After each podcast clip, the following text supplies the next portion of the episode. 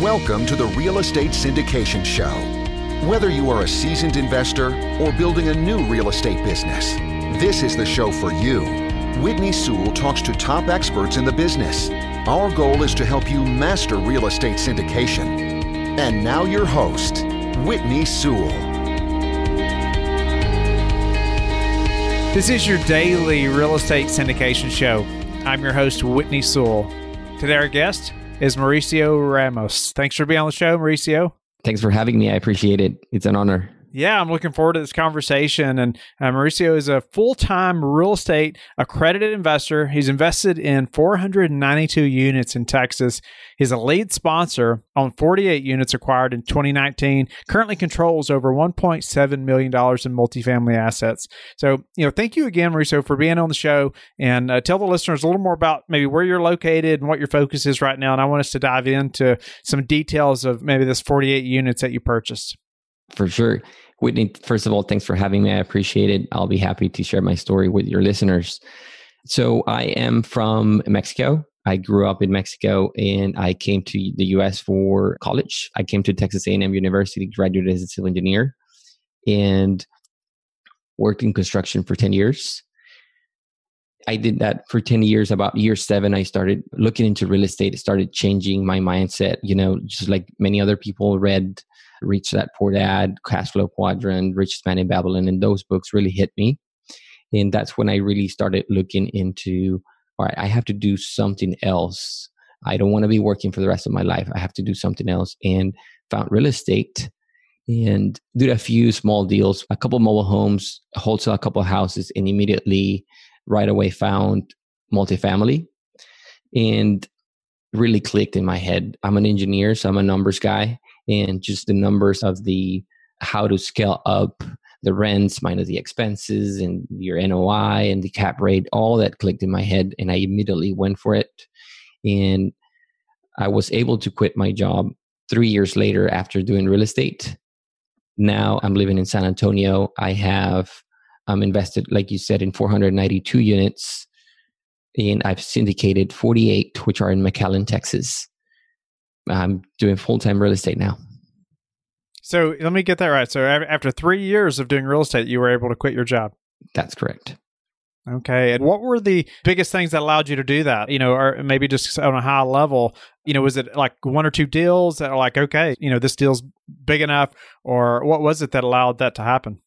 It's a snowball effect. I started with the smaller deals, did that first mobile home, second mobile home, and there was a definitely a key deal in my career that I was able to wholesale for a six-figure fee. So that really helped me to be able to, you know, the money is stopped being the biggest issue to quit my job. I was able to do that. And I was already so involved in real estate. I already owned a ten unit that was bringing me cash flow. I was able to reposition it, sell it for a lot more. And I had already at my first sixteen unit under contract, which we syndicated. So it was all that in the pipeline that allowed me to quit my job. Hmm. Wow. Okay. So I'd like to get into the forty-eight units a little bit and some details about that deal and or these deals. And maybe you can break it down a little bit. I know uh, just from previous conversation, it was two separate deals, but maybe you can just break that down a little bit. And I'd love for us to go back to, you know, how you found these and, you know, just getting into the syndication process. These deals we found through direct mail. Off market, we sent postcards to, we get lists from list source or other sources where we can find lists, and we send them postcards or we skip tracing and call column. That's how we found these two properties, sixteen unit and thirty-two unit, both of them in McAllen, Class C properties in a great location, both of them. So we have been able to reposition. The value add was there. Typical mom and pop property. Just they're older couples, they were ready to retire, and we were able to negotiate a good price just from being able to talk directly to the seller instead of a broker. For example, one of the thirty-two unit, the property right next to it, there's a few thirty-two unit complexes right next to each other. The one right next to it was for sale. At the time we bought our property, was for sale for probably a good forty percent higher price than the one that we bought. I mean, he hasn't been able to sell it just because it was through a broker and the broker was asking for so much money. So I feel that there's a lot of power when you find a property off market and you're able to deal directly with a seller. You can just have a much better opportunity. Yeah, for sure. Yeah, just the transaction process. Or tell me about, you know, how did the property next door, you know, the price tag that was on that, did this seller know about that? Did they understand the price that was on that? And how did that affect the conversation? I don't think either of the owners or sellers knew about each other or about the transactions going on. So one of them was off market. He was out of state. So I doubt that he knew how much the one next door was selling for. Again, this older guy, not very tech savvy. So I'm pretty sure he wouldn't, you know, go on Zillow and check that. And also this other guy didn't know about us buying the property because it was an off-market transaction directly with a seller. So there was no way for him to know that the other property was selling for a lot less.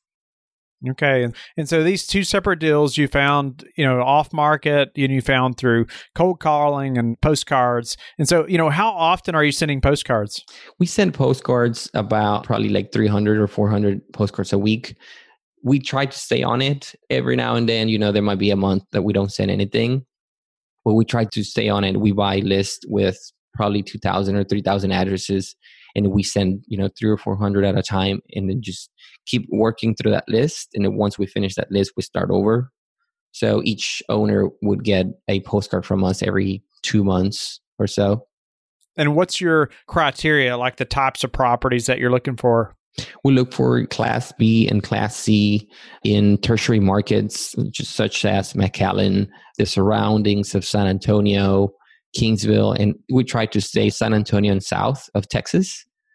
And between twelve and forty, fifty units.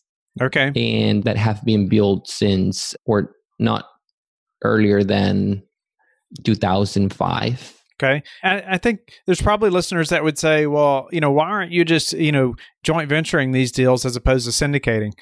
How do you mean uh, joint venturing? So like, why wouldn't you just partner with somebody as opposed to syndicating a deal, you know, of this size?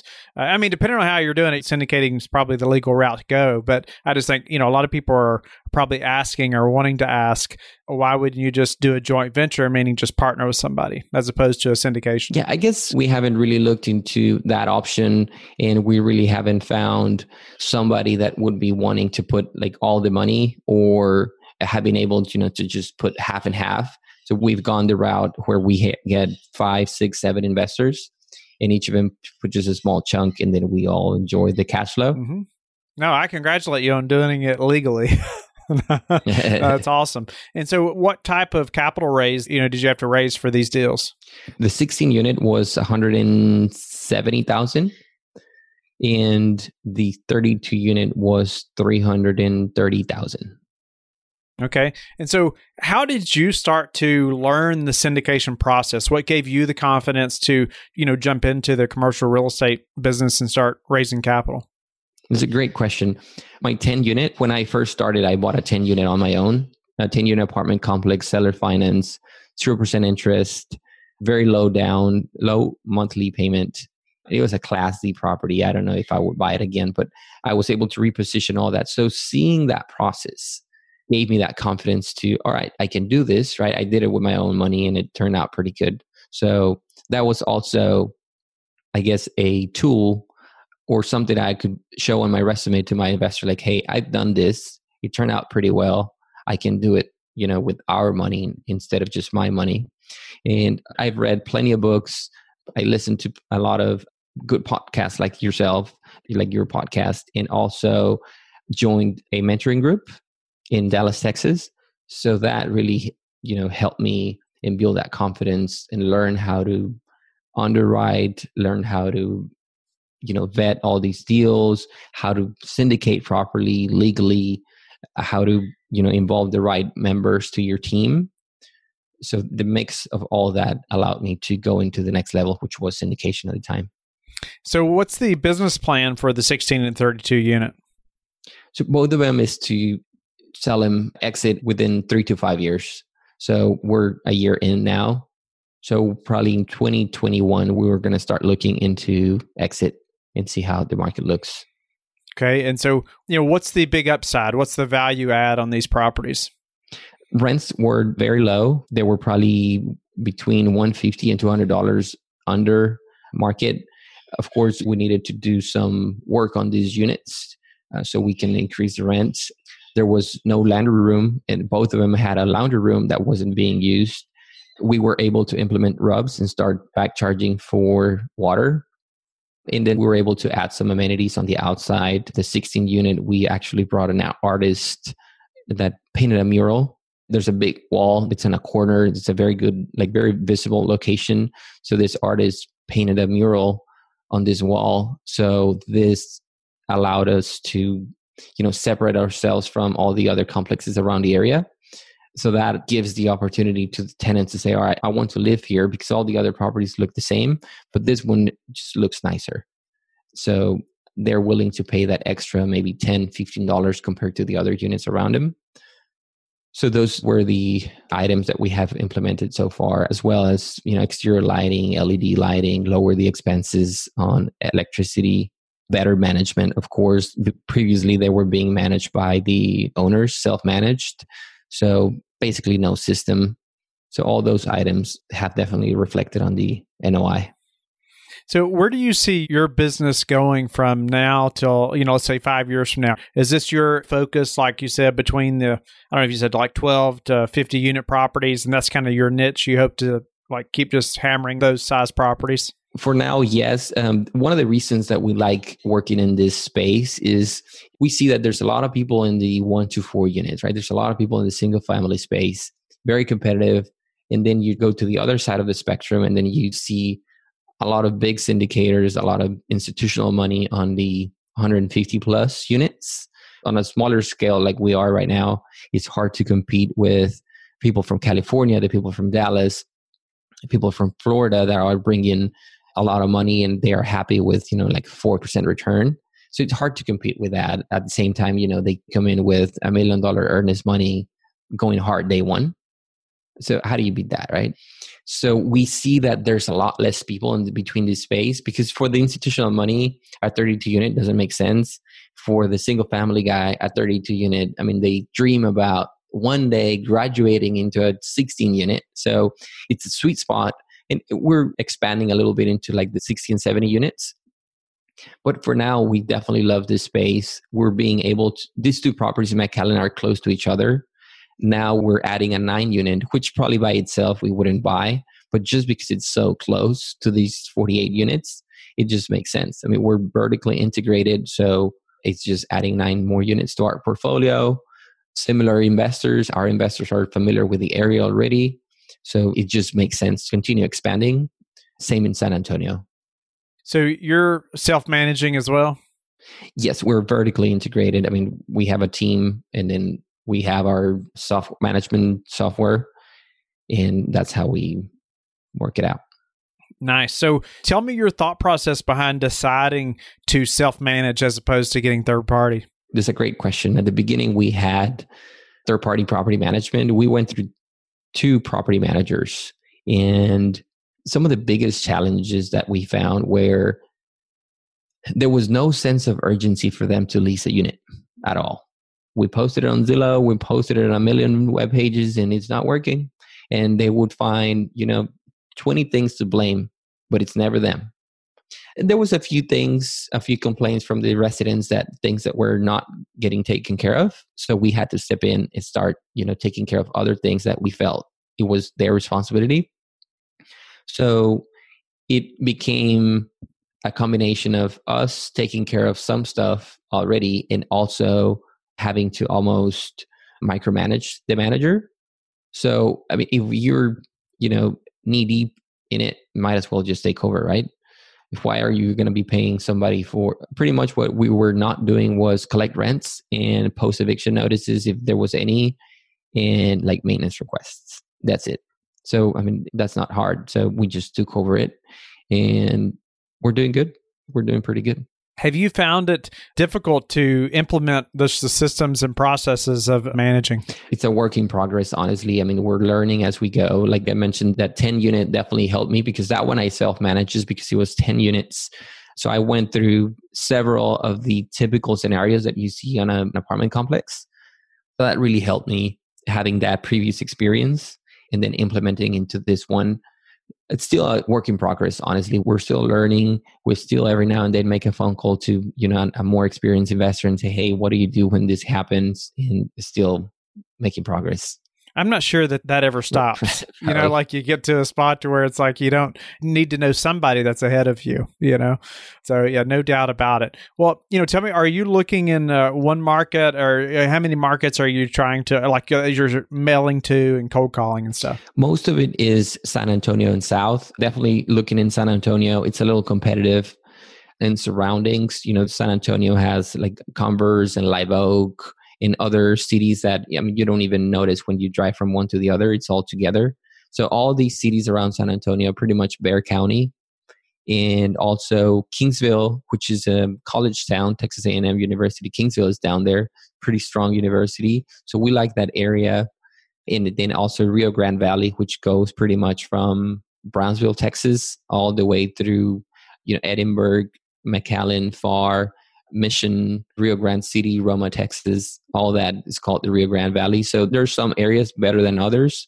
So we market to those areas. And now we're starting to do a little bit of Houston as well. Tell me about, you know, how many team members are looking to or helping you on the acquisition side versus the management side? So it's me as the, you know, the lead person. Then I have a business partner who's Adrian. He is actually taking care of the uh, management side. And basically, he's the operations manager. I have an assistant who helps me on the marketing side, to send all the postcards, get phone calls, all that marketing side of it, the admin side of it. I analyze the deals and put the offers together, send it to her, and then she mails them out and follow up with the sellers. And then also on site, we have a person that helps us with leasing the units, showing the units, and just taking care of the day-to-day operations of the property. You know, now that you've done a few syndications, you know, what would you tell somebody that's looking to get into multifamily syndication or just getting started? Just take action. I see a lot of people, you know, hey, I want to do this. I've been looking into this for three years. Maybe they've been to some seminars. I've even seen some people that have paid for the twenty some thousand dollars for the seminars and still just waiting on the deal to magically happen. Just take action. Choose one market, either go talk to brokers or do some kind of direct mailing and some kind of marketing and take action. Stick with it for six months and you'll find a deal. And don't worry about, you know, how you're going to ten thirty-one out of that deal in two years or three. Worry about how to find a deal, then worry about how to get under contract and just keep going with the process step by step. I see a lot of people wanting to see the entire plan laid out before they take the first step and then just time goes by and they don't do anything. It's like building an airplane while you're flying it, right? Pretty much, yeah. Or building the parachute as you go down, huh? Yeah, that's right. So what's been the hardest part of this syndication process or business for you? Learning things that I wasn't familiar with before. For example, that second deal, the first deal that we did was just private lender. The second deal that we did was agency. So for example, on that one, learning just the agency process, you know, it's an entire job in itself. How to just deal with from acquisition, all the paperwork that they need, and then maintain all that paperwork through the ownership of the property. For example, in that property, we borrowed the money to rehab the units. So we have to submit payment applications every month. So all that process. Is there anything that you could tell somebody that hasn't done an agency, hasn't used agency debt yet, you know, like maybe something to help them be prepared for that? It's daunting to the eyes to see the list and what you need to do. But again, just start by the first step and just continue doing it. And it's not impossible. It's not easy. That if it was easy, everybody would be doing it, right? So just start on the first step and continue doing it. It requires some certain skills of, you know, organization and being able to submit all the paperwork and some math and some spreadsheets, but it's it's not impossible. How do you prepare for this potential downturn that everybody's talking about? Great question. Honestly, underwriting very conservatively. Don't go crazy with your exit cap rates. Don't assume that just because the property has been one hundred percent occupied, you're going to be able to, don't underwrite at one hundred percent occupied or even ninety-five, you know? Just being conservative. Don't rush into a deal just because it looks nice. Make sure it makes sense. Run your stress test. Stress test your deals. Make sure it makes sense. Make sure it's in a good location. You're not buying just because it's a hot market and the city is in the middle of nowhere, four hours from the next city. Those would be some. What's one way you stress test a deal to make sure it, it makes sense? I would want to see that I'm still breaking even, like right around sixty, sixty-five or seventy, that I'm still breaking even occupancy. So if my occupancy for some reason comes down to sixty-five or seventy percent, I'm still breaking even. I'm not having to come out of pocket for that. That's one way. And also you want to have a little bit of reserves on your bank account for that particular deal, just in case rainy day comes in, then you're not having to do a capital call right away. Right. What's a way you've recently improved your business that we could apply to ours? Implementing systems. It might not be, you know, a super new thing, but implementing systems like CallRail, like Podio, MailChimp, also learning how to delegate. That's something that I struggle all the time. I have an assistant now, and slowly I've been giving her more and more duties. And sometimes she even has to like take them away from me. But learning how to delegate, that's definitely a good thing to do to grow to the next level.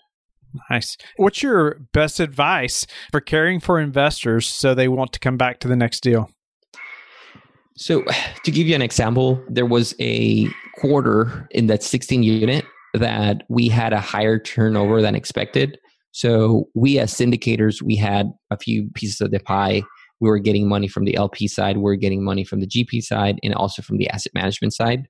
So there was a quarter in which we decided to forfeit our asset management fee in order for the investor to see a little better return.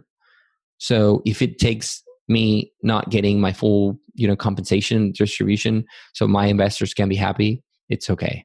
Another example, there was a twenty-eight unit that I we had under contract for a little bit earlier this year, and the market shifted, the lending environment shifted like around September. So when we had under contract, the interest went up and their returns, they were pretty slim compared to what we wanted to give to our investors. So we had incurred in a lot of expenses in, you know, the lender fees and other inspections and earnest money deposit. And we probably could have gone with a deal and made an average deal, but that's not what we want to do. So we decided to back out and lose the money that we had invested in the deal and protect our investors. That was not the return that we want to give to our investors. So we decided to back out. We shared the story with some of our investors, and you know, they were pretty proud that we are willing to take a hit so they don't take a hit. Yeah. That's awesome. And uh, tell us how you like to give back. Anonymously. I'm a Christian, and there is a uh, verse or chapter, Matthew six. It speaks about not telling your right hand what your left hand does. So I do give back to my church and other charities. I just don't parade it on social media. Nice. No, I appreciate that. I appreciate you sharing that as well. Tell the listeners how they can get in touch with you. So I'm on Instagram as Mau R M S. That's M A U R M S. I'm very active there. My email address is Mauricio, M A U R I C I O, at de Medici Group. That is D E M E D I C I group dot com. De Medici is like the Italian last name. And my webpage is w w w dot de medici group dot com. Don't go yet. Thank you for listening to today's episode. I would love it if you would go to iTunes right now and leave a rating and written review. I want to hear your feedback. It makes a big difference in getting the podcast out there. You can also go to the Real Estate Syndication Show on Facebook so you can connect with me, and we can also receive feedback and your questions there that you want me to answer on the show. Subscribe too so you can get the latest episodes. Lastly, I want to keep you updated. So head over to life bridge capital dot com and sign up for the newsletter. If you're interested in partnering with me, sign up on the Contact Us page so you can talk to me directly. Have a blessed day, and I will talk to you tomorrow. Thank you for listening to the Real Estate Syndication Show, brought to you by LifeBridge Capital. LifeBridge Capital works with investors nationwide to invest in real estate, while also donating fifty percent of its profits to assist parents who are committing to adoption. LifeBridge Capital, making a difference, one investor and one child at a time. Connect online at w w w dot life bridge capital dot com for free material and videos to further your success.